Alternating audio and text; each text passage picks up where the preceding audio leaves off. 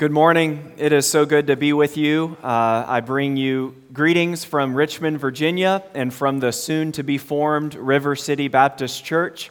This is a church plant that is in the Pillar Network, so we are among this uh, family of sister churches uh, that and are grateful not only to be in the same network as Emmanuel, but I've had the honor of getting to know Alex and Zach over the past several months and just love what the Lord is doing here. Um, I'm good friends with, with Aaron Menikoff and Ed Moore, uh, which I think are some names that you know, uh, brothers that have come and brought God's word to you on a few occasions. And so it's fun to be um, in a room of mostly strangers, but knowing that in reality, this is actually family. And um, I'm excited to think with you about God's word um, in Colossians chapter 1. So go ahead and turn with me in your Bibles there. Earlier, Alex read the, um, the, the passage there in Colossians 1. He mentioned in passing, before he read that passage, he mentioned before you, you all, uh, we, we all confessed the faith together that this is a practice that we even see in the New Testament. New Testament authors quoting uh, creeds or statements of faith that were in circulation at the time. And that's exactly what we encounter here in the first chapter of Paul's letter to the Colossian church. Uh, this is an ancient creed or hymn um, of some sort, and it's found there in Colossians 1, starting in verse 15. We read it together earlier. Listen as I read again, verse 18. And he is the head of the body, the church. He is the beginning, the firstborn from the dead, that in everything he might be preeminent.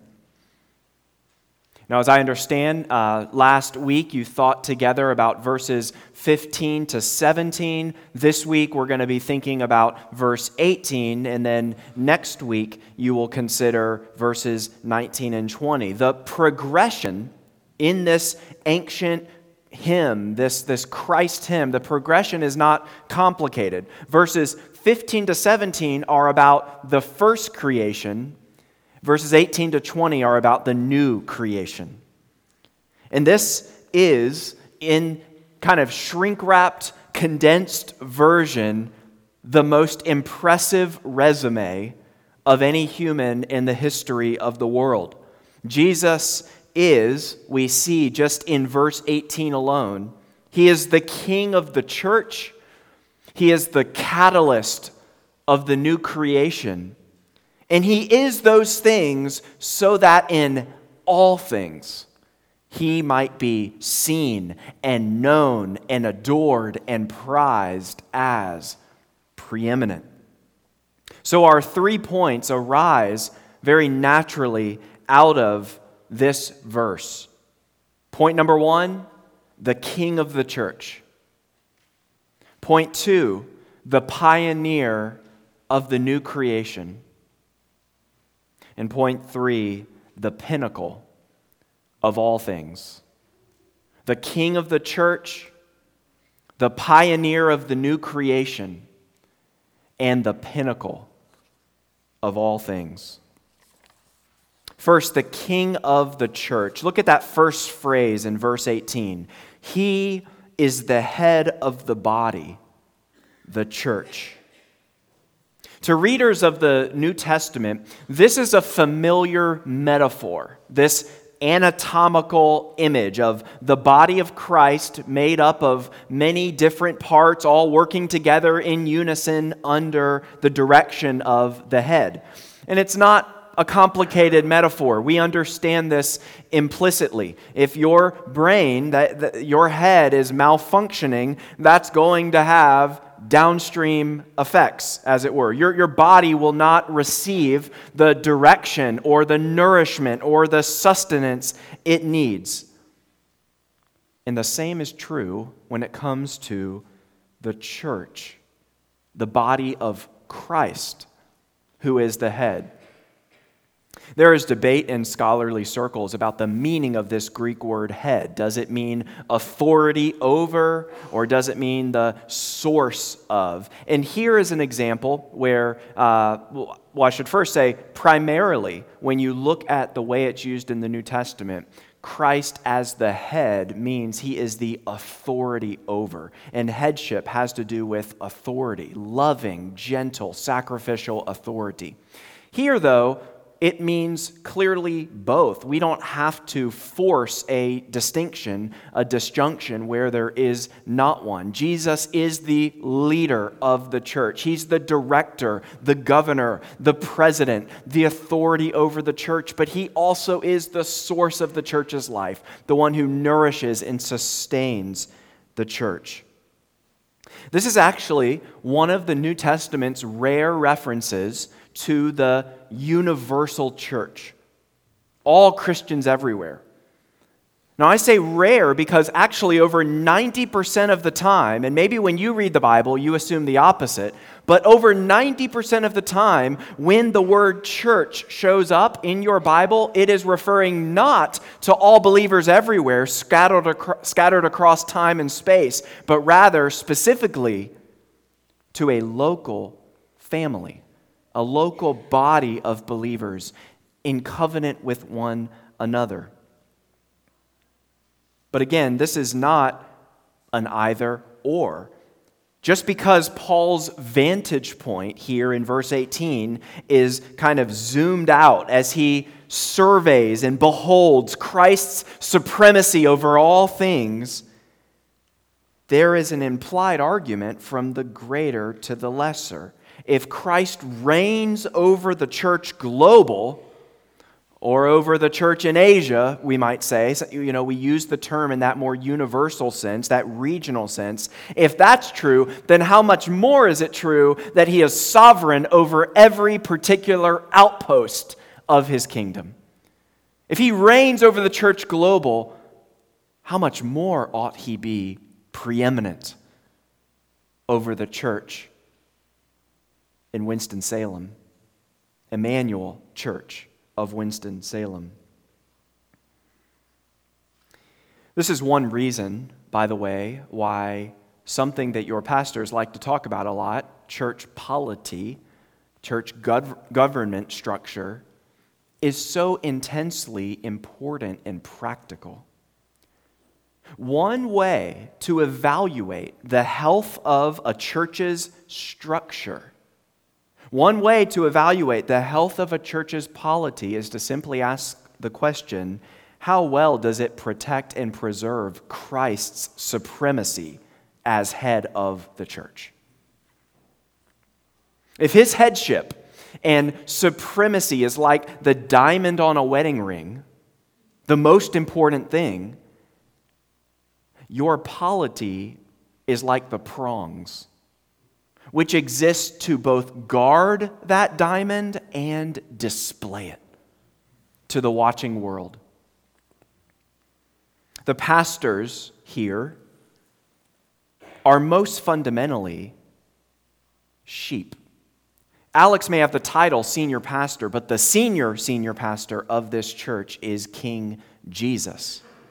Uh, these pastors are lead sheep. They are only faithful insofar as they are submitted to Jesus and His word, and you, members, are only faithful insofar as you are submitting to Jesus and His word. But it's not enough to get it right on paper in a confession of faith that can be found on a website. Many gospel affirming churches formally operate as if Jesus has ultimate authority, but functionally, the buck stops somewhere else. Sometimes it's the members who kind of usurp the role of Jesus in churches that run like pure, unbridled democracies. Other times, the elders or the deacons, in certain cases, usurp his role in churches that run like oligarchies. That's a fancy word you've probably forgotten from high school, but it means the rule of the few. Other churches, there's a single pastor who usurps the role of Christ in churches that function like monarchies. But at Emmanuel, you rightly see that the New Testament's pattern for church life is actually a mixed government.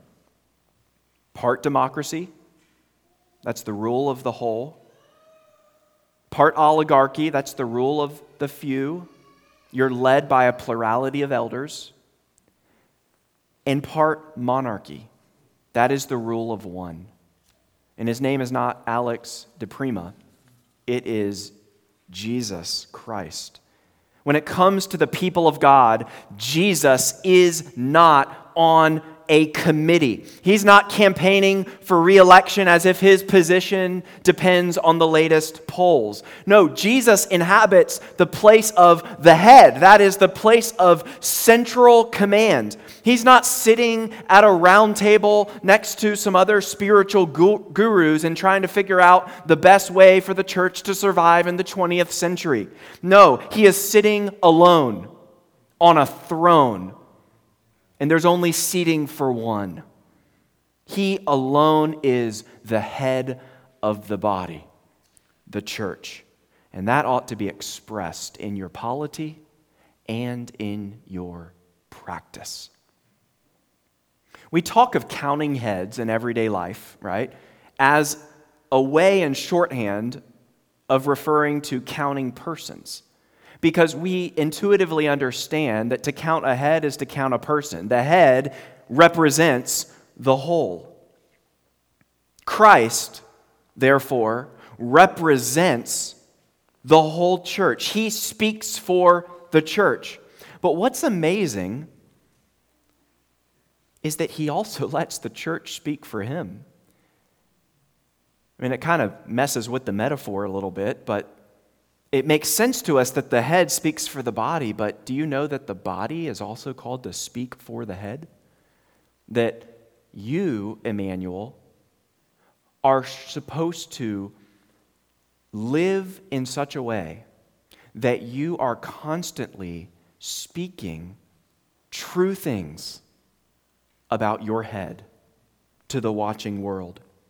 And back to what I was saying about church structure and church polity, in your practices of membership and discipline, you are corporately, collectively, publicly, formally speaking on heaven's behalf about who does and does not belong to King Jesus.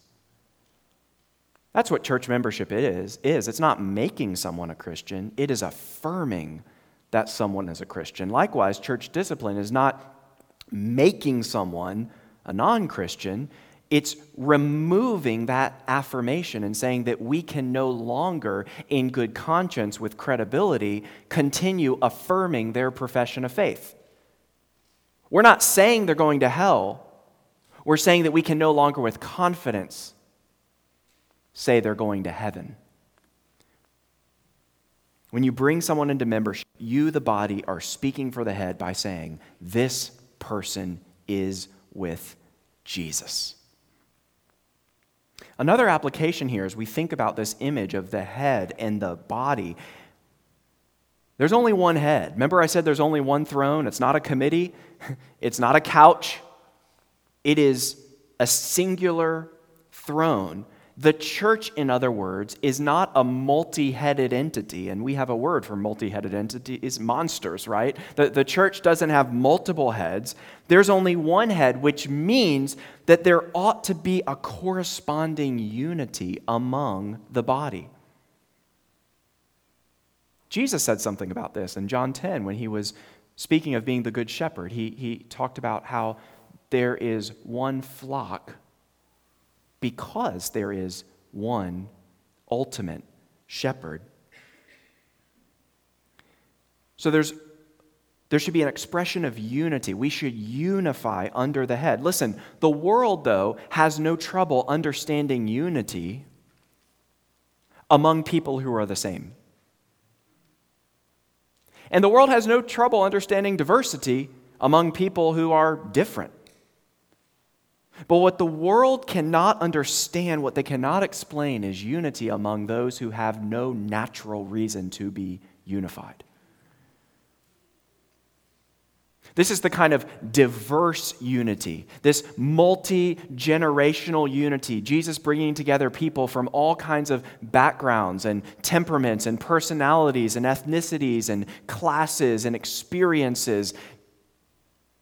And that ability to bring together people, unified people, from such a breadth of background says something about the greatness of that leader. Think about it like this John, John Piper, in his book Bloodlines, makes this insightful observation. Quote, the strength and wisdom of a leader is magnified in proportion to the diversity of people he can inspire to follow him with joy. I'm going to reread that because I know it's a bit of a mouthful. But ponder, the, ponder this observation. The strength and wisdom of a leader is magnified in proportion to the diversity of people he can inspire to follow him with joy. Piper goes on to explain if you can lead only a uniform group of people, your leadership qualities are not as great as they would be if you could win a following from a very diverse people. This shows how incredible Jesus, the head, is. The startling differences among us reflect the singular greatness of our head. Here's how Paul puts it to the Ephesians in chapter 3:10. He says that God's intent was that now, through the church, that's the vehicle for his glory, through the church, the manifold wisdom of God might be made known to the rulers and authorities in the heavenly places. Do you see what God is accomplishing in the life of a church like Emmanuel? It's not a little sideshow, it is something, a drama of cosmic significance. In the Garden of Eden, Adam and Eve were united to God and to one another. Angels did not long to look into Eden because it made sense to them. Of course, this they're going to get along. There's no sin in the world. They love God, they love one another. Not that startling. But when they launched their revolt, their unity was shattered. And in the person of Jesus, this is what we celebrate at Christmas. Christmas is not a sweet, sentimental religious holiday. Christmas is the celebration of an invasion. God in Christ invaded this world to reconcile rebels back to himself and to one another. And it's a far more incredible story than Genesis 1 and 2. Your future is not merely a return to that original state. Because as I said, angels could understand Eden, two sinless humans living in harmony with God and one another. But what angels can't grasp, what Peter tells us in 1 Peter 1 that angels long to look into, is when sinful humans, shattered humans, natural enemies start loving God and one another again. So, against the dark backdrop of the world here in Winston, Emmanuel, you are meant to shine to display God's brilliant majesty and might like fireworks in the night sky. One other practical way that the headship of Christ is evident in a church is by how it regulates or orders its corporate worship. I love your order of service, your liturgy. Because your liturgy, I don't know if you've, you've realized this, but, but when you look at this order of service, it makes crystal clear who is the head. The, think about the job of an ambassador. The, the job of an ambassador is not to set government policy. An ambassador who tried to set or revise government policy would be, very quickly be a former ambassador. No, the job of an ambassador is to faithfully apply the policy. And in a similar way, as churches, we don't get to write the script for what goes on in the church meeting. We don't set the terms. We faithfully apply the orders that our King has given us about how he wants to be approached and worshiped. One uh, former pastor you may, you may be familiar with named Ligon Duncan, I think he helpfully summarizes what it is that the Bible instructs us to do when we gather. And it all centers on the Word of Christ. We read His Word, we preach His Word, we pray His Word, we sing His Word, and in the ordinances of baptism and the Lord's Supper, we see His Word.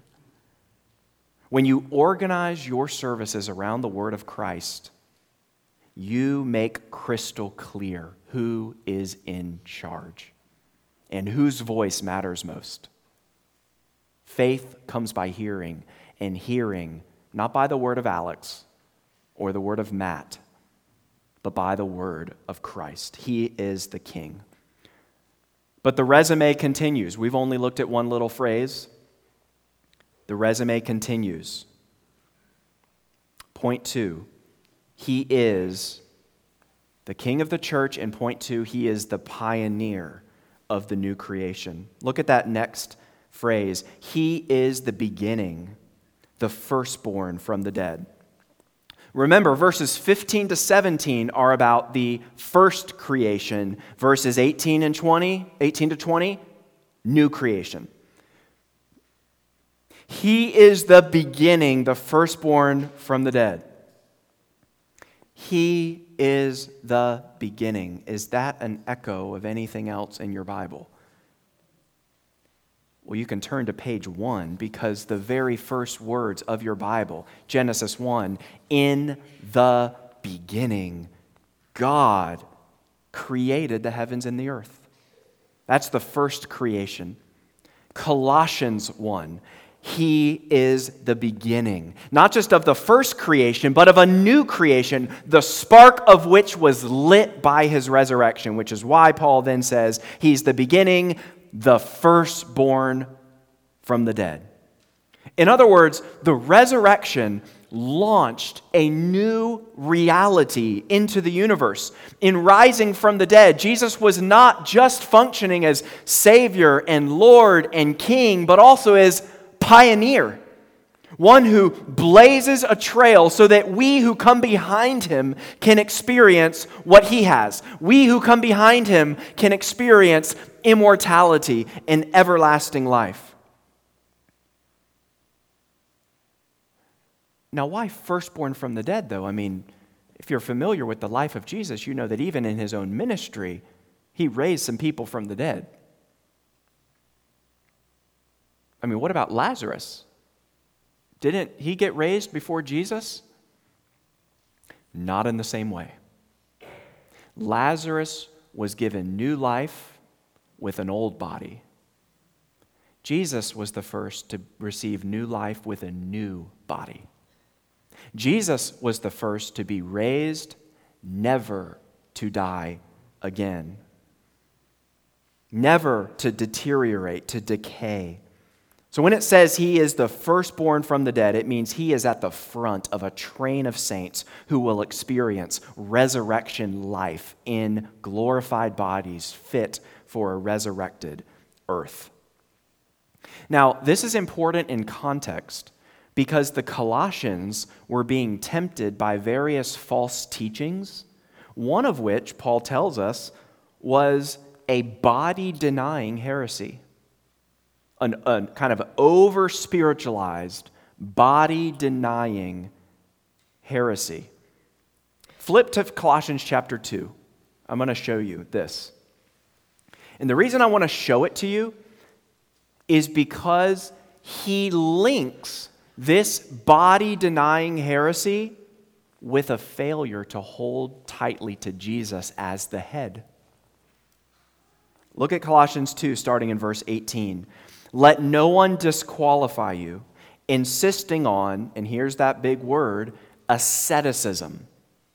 Asceticism, the, the denial of the body in order to attain spiritual, uh, spiritual health. Paul says, reject that teaching. That's disqualifying teaching. Let no one disqualify you, insisting on body denying asceticism and then he goes on to list some other things worship of angels, going on in detail about visions, puffed up without reason by his sensuous mind. And then here is an echo from our passage, from our verse. Look at verse 19. And not holding fast to the head, from whom the whole body, nourished and knit together through its joints and ligaments, grows with a growth that is from God. A similar heresy was alive and well at the time of Paul's writing, and it was the heresy known as Gnosticism. Silent G at the beginning, Gnosticism, and it was prevalent in the, in the time of the early church. And there's a secular version of it today, and there's a Christian version of it today. So, this idea of uh, this ancient um, teaching of Gnosticism essentially said that, that what matters most is the parts of you that cannot be seen. So, your spiritual life is important and will live forever, but your body and the material creation in general are actually dirty and, and ought to be devalued. And so, the ultimate, your ultimate hope is one day being evacuated from this earth so that you can be released from this filthy, bodily, material existence.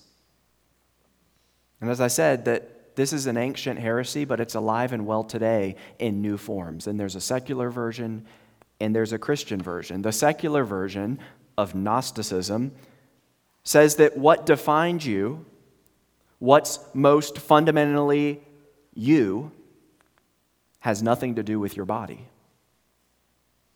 Your, your body is irrelevant to who you really are and who you want to be. Your body is a mere shell, a container for the real you.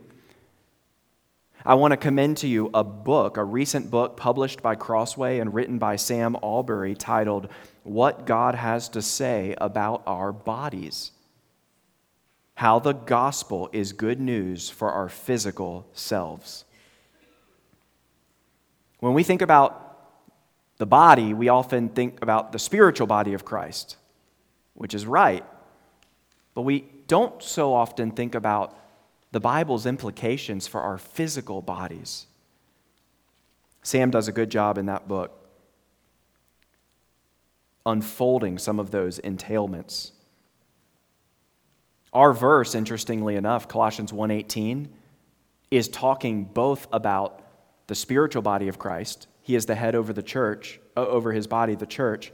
And it's talking about physical bodily existence. Jesus was the firstborn of the dead, and you will come after him. He was the firstborn, but he's not the last. We need guidance here because we live in an age that is confused when it comes to the body, an age that waffles back and forth between two seemingly contradictory things body denial, right? My body is irrelevant to who I am, and body obsession. My body is the most important thing about me. Do you feel the whiplash? Body denial and body obsession. Contra against the Gnostics, your body is not irrelevant to who you are. Your biological sex, for example, is not irrelevant to who you are. And contra much of the fashion and self care industry, your body is also not the most important thing about you. But I mentioned there's a Christian version as well. And that is the prevailing idea in, in some circles that our ultimate hope is evacuation from this earth. not the restoration of this earth. That our eternal future as Christians is going to be one long exercise in boredom because we're just going to be sitting on clouds with harps and chubby angels, and it's going to be this disembodied existence. The Bible crashes into that misunderstanding and says, absolutely not. When Jesus rose from the dead, friends, he was not a phantom. He showed his scars to Thomas. He cooked and ate fish on a beach. And our ultimate hope is that one day he will return. He will split the skies and come back to gather redeem sinners and remake this world. That's right. That's why the scriptures picture our future home in concrete, material terms, a new heavens and a new earth. We won't be floating around with golden harps and chubby angels. We'll be running and working and playing and singing and laughing and dancing and resting and reveling in the wonders of an endlessly good and beautiful God.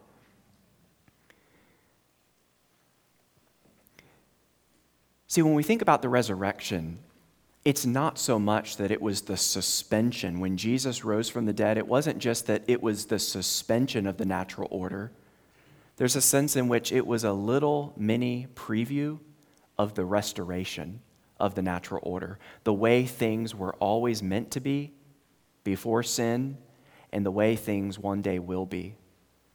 The resurrection doesn't just give you hope for the future, it gives you hope from the future. Because what happened in on that first Easter morning was that the future broke back into the present.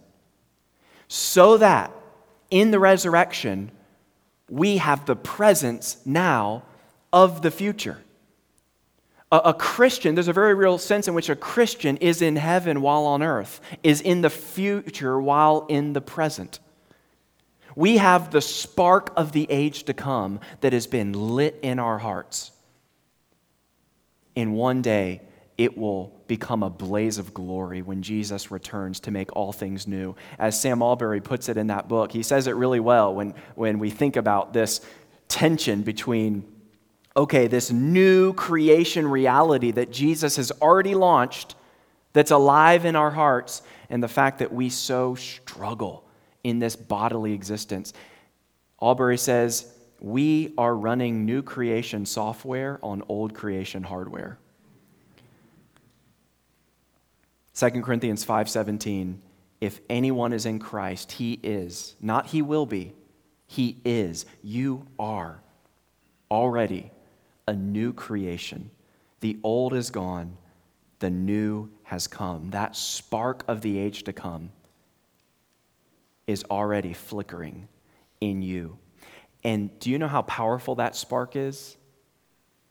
The very power that got the Son of God up from the dead, and that will one day get you up from the dead, and that will one day remake this material world, that will put death and sadness and decay, to flight. That very power is what's in you right now, residing in you, giving you the power to fight sin and the hope to make it to the end. This should flood our hearts with hope because we are living in that in between time, that time between the times where life is full of sickness and sadness and decay and deterioration and death. But that is not the final word. As we attend funerals in this life, we can know that one day we will attend the one funeral we really want to attend, and that's the funeral of sin and death. When Jesus returns to welcome us home and remake the world, He is the beginning of this new creation, the firstborn from the dead.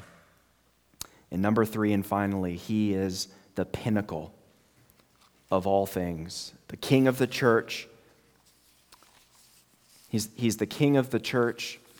He is the pioneer of the new creation and the pinnacle of all things. Look there at that final phrase that in everything he might be preeminent. This is a purpose statement. This is the reason why all of this other stuff is the case, so that in everything he might be preeminent. So in, in, in, verses 15 to 17, which you thought about last week, the primacy, the supremacy of Jesus was a given. Here, it's an achievement. Both are true. Jesus has always, as the second person of the eternal Trinity, always enjoyed creator rights. He, he over his creation. His primacy, his being first place in all things was a given. But this is telling us it was also an achievement. Maybe you, you may think of the very beginning of Romans 1, which says that he was declared to be the Son of God in power by his resurrection of the dead. His resurrection didn't make him the Son, his resurrection proved he was.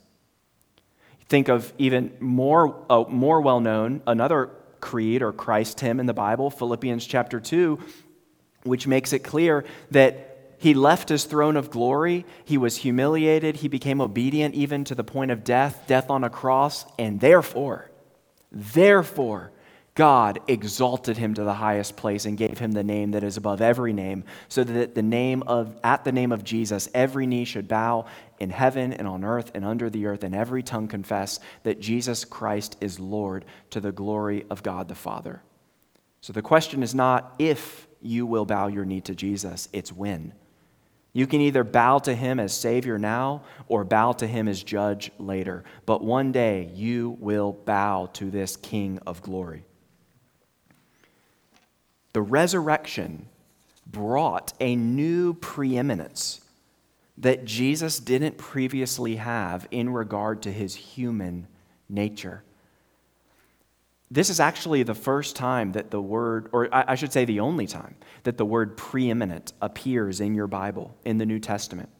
It's a word, and maybe some translations will say that he might have first place in everything. It's a word that is indicating unparalleled importance, supreme superiority, unimpeachable authority. It's not just a statement about chronology. He was the first to be raised with a glorified body. It's a statement about hierarchy. He is at the pinnacle of everything. All things are subjected to his sway. Now, again, think about the context. The Colossians were arguing that ultimate spiritual experience could be found in places in addition to Jesus. Paul is saying no. Not that in some things he might be preeminent, not that in most things he might be preeminent. Paul is speaking comprehensively, universally, saying the only source of life for the body. The only way you are going to find true spiritual fulfillment in your life is by making Christ central in everything you think, love, and do. He must be first. He must be first place. He actually loves you too much to settle for anything less. He knows you were made for him to be first. And so, for him to, him to tolerate you putting him second or third in any area of your life would be unloving of him. You were designed to orbit around him. He must be first in your career, first in your marriage, first in your relationships of any kind parenting, friendship, whatever the case may be. He must be first in your private life, first in your public life, first in your church involvement, first in your leisure, your recreation. He's interested in every square inch of your life the one who flung the stars into space and who spoke the galaxies into existence, we're talking resumes, he is overqualified to only be in charge of one or two little areas of your life. He loves you too much to leave you in charge of an existence you didn't design. And so, his preeminence here's, here's the thing Satan wants to slither in to your mind and heart and whisper to you a lie. He wants to whisper to you that verse 18 of Colossians 1 is a threat to your joy.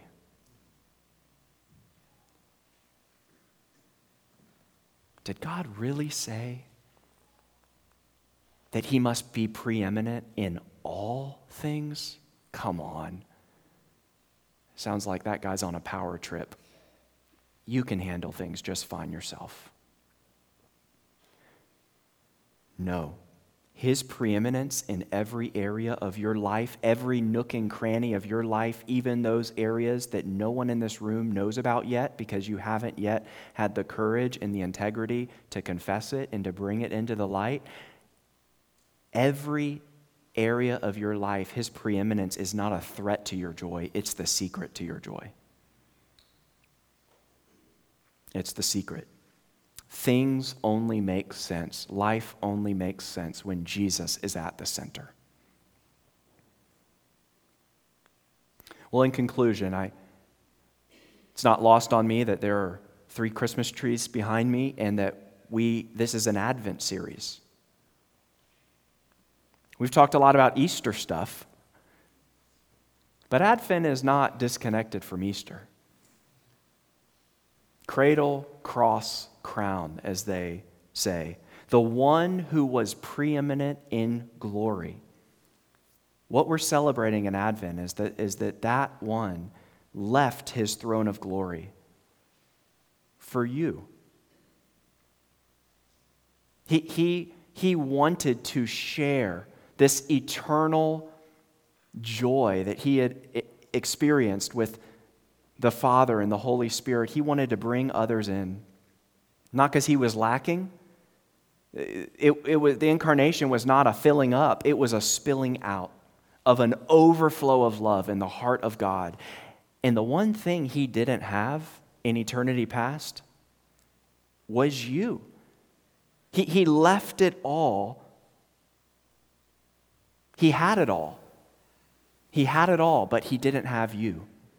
And so he left it all in order for us to be swept up into this story that is greater than we could ever imagine. And don't miss the fact that the first Adam, in that first creation, fell in a garden, and we all fell with him. But the second Adam, the last Adam, the firstborn from the dead, was raised in a garden to undo the effects of the curse and to blaze that trail for all of us who follow in his way through repentance and faith. This Christmas, as I said earlier, we're celebrating not a nice, decorative, sentimental holiday. We are celebrating an invasion where, in the person of Jesus, heaven came to earth and the future broke back into the present. In the kingdom that he inaugurated, and he lived and he died in the place of sinners, and he rose triumphant over the grave so that anyone who puts their trust in him, no matter who you are or what you've done, if you simply come to Jesus with empty hands, not with a resume, he has the only resume that is relevant in this conversation. You need to shred your moral and spiritual resume, leave it on the floor, you need to actually run away not just from your heap of bad works, you need to run from your heap of good works, and you need to run into the arms of Christ. He came to save sinners like you, and He will happily and gladly if you trust Him. And one day, one day, that new creation software is going to be matched with new creation hardware, and you're going to be given a resurrected body fit for a resurrected earth so that you can forever enjoy the wonders of your triune God. So, the greatest threat to Christmas this year is not consumerism. The greatest threat to Christmas is not secularism, it's our own boredom with the most magnificent story ever told. May he be preeminent in our own hearts amid all the hustle and bustle and distractions of this Christmas season. And may Winston take notice as they watch a church with the spark of the age to come lit within it, pointing the way home. Let's pray. Jesus, we praise you for being first place in all things. And we pray you would be first place in our hearts, in our affections, in our habits, in our lives, until the day when we too rise again with resurrected bodies on a resurrected earth and enjoy you forever. In the meantime, help us not to settle for anything less because you are overqualified to only govern one or two areas of our lives. Help us, God, to live in submission to you, and we praise you that you are a good and beautiful King. And it's in Christ's name we pray. Amen.